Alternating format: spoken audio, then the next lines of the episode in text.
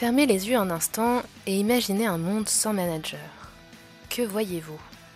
Un grand open space où les salariés gambadent ici et là, libérés de la pression hiérarchique et de tous ces petits chefs prêts à leur sauter au cou? Détrompez-vous.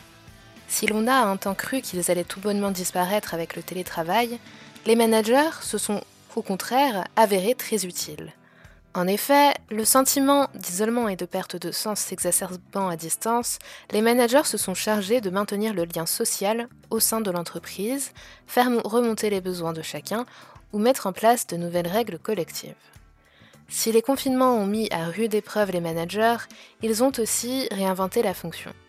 Cette semaine dans Weekly HR, nous avons ainsi sélectionné des articles qui remettent en cause le rôle du manager et d'autres qui montrent à l'inverse que la réalité est bien plus complexe et qu'il y trouve parfaitement sa place.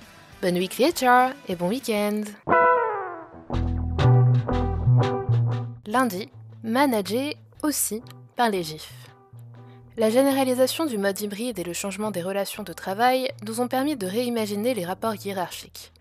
L'autorité du manager ne dépend plus uniquement de sa position, mais s'affirme désormais dans les interstices de la communication digitale écrit la MIT Sloan Management Review.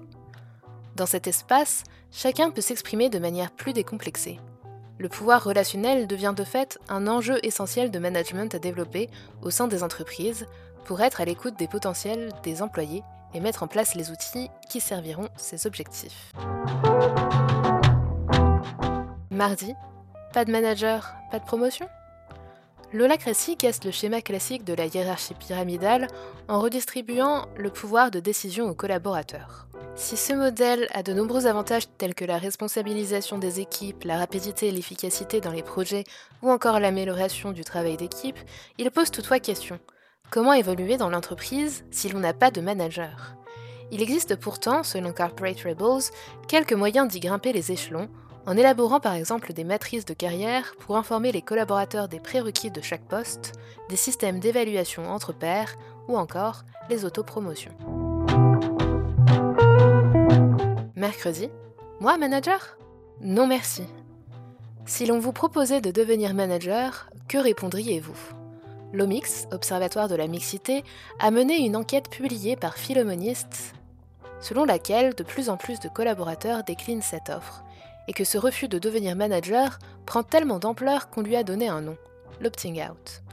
Un tiers des personnes interrogées sont ainsi rebutées par l'image que renvoie la fonction managériale, manque de sens et de stimulation intellectuelle, trop de politique et surtout trop éloigné de la réalité. C'est peut-être plus facile à dire qu'à faire, mais la solution pour contrer cette tendance serait de diriger autrement, de manière plus humaine et sociale. Jeudi, I've got the power. Loin de les handicaper, le comportement toxique de certains managers est un bon moyen de propulser leur carrière, explique la psychologue Marie-Claire Reiss dans l'ADN. Selon elle, le fait de diriger est perçu en France comme un facteur de réussite sociale, ce qui banalise leur comportement. D'autant plus que les entreprises elles-mêmes peuvent, inconsciemment ou non, les encourager en ce sens si cela génère des résultats business à court terme. Le collaborateur à l'origine de cette performance financière est souvent récompensé en se voyant offrir une promotion au poste de manager. Or, tout le monde n'est pas fait pour être manager. Conclusion, si quelqu'un peut éviter la prolifération des managers toxiques, c'est bel et bien l'entreprise. Vendredi, une carrière professionnelle entravée. Vous ne le savez que trop bien.